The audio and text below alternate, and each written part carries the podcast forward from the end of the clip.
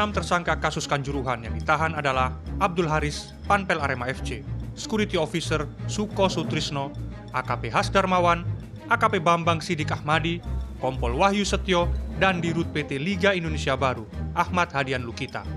Para tersangka ditahan di Rutan Polda Jawa Timur. Sebelum ditahan, para tersangka ini menjalani pemeriksaan kesehatan dari bidang kedokteran dan kesehatan Polda Jatim. Dua tim kesehatan diturunkan untuk memeriksa kondisi kesehatan enam tersangka.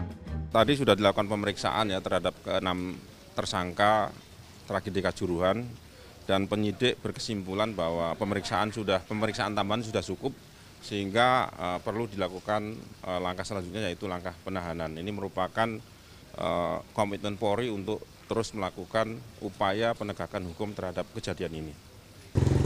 Sementara itu, Amir Burhanuddin, kuasa hukum tersangka Direktur PT Liga Indonesia Baru atau LIB, Ahmad Lukita mengatakan, kliennya menerima proses hukum yang berjalan, termasuk keputusan penyidik melakukan penahanan. Ini adalah bagian daripada proses hukum dan klien kami eh, meyakini bahwa ini adalah bagian daripada bentuk empati dan simpati atas peristiwa yang terjadi dan mudah-mudahan ini bisa cepat dilimpahkan dan itu adalah hak daripada tersangka untuk bisa mendapatkan secepatnya keadilan.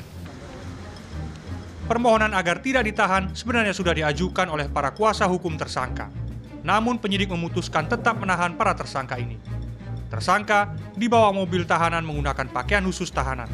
Satu dari enam tersangka, Abdul Haris menjalani pemeriksaan paling cepat. Tak lebih dari dua jam, Haris menuntaskan pemeriksaan.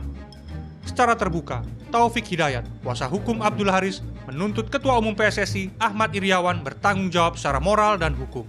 Seperti yang saya sampaikan dari awal, kan itu ya, seharusnya Ketua PSSI itu bertanggung jawab secara moral dan secara hukum kan gitu ya. Begitu juga Kapolres dan Kapolda mantan kan gitu ya. Dan siapa pun yang terkait.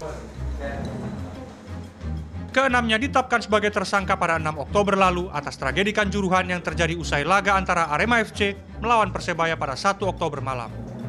Sampai 24 Oktober, tragedi ini menewaskan 135 orang dan lebih dari 30 korban di antaranya adalah anak-anak. Tim Liputan, CNN Indonesia.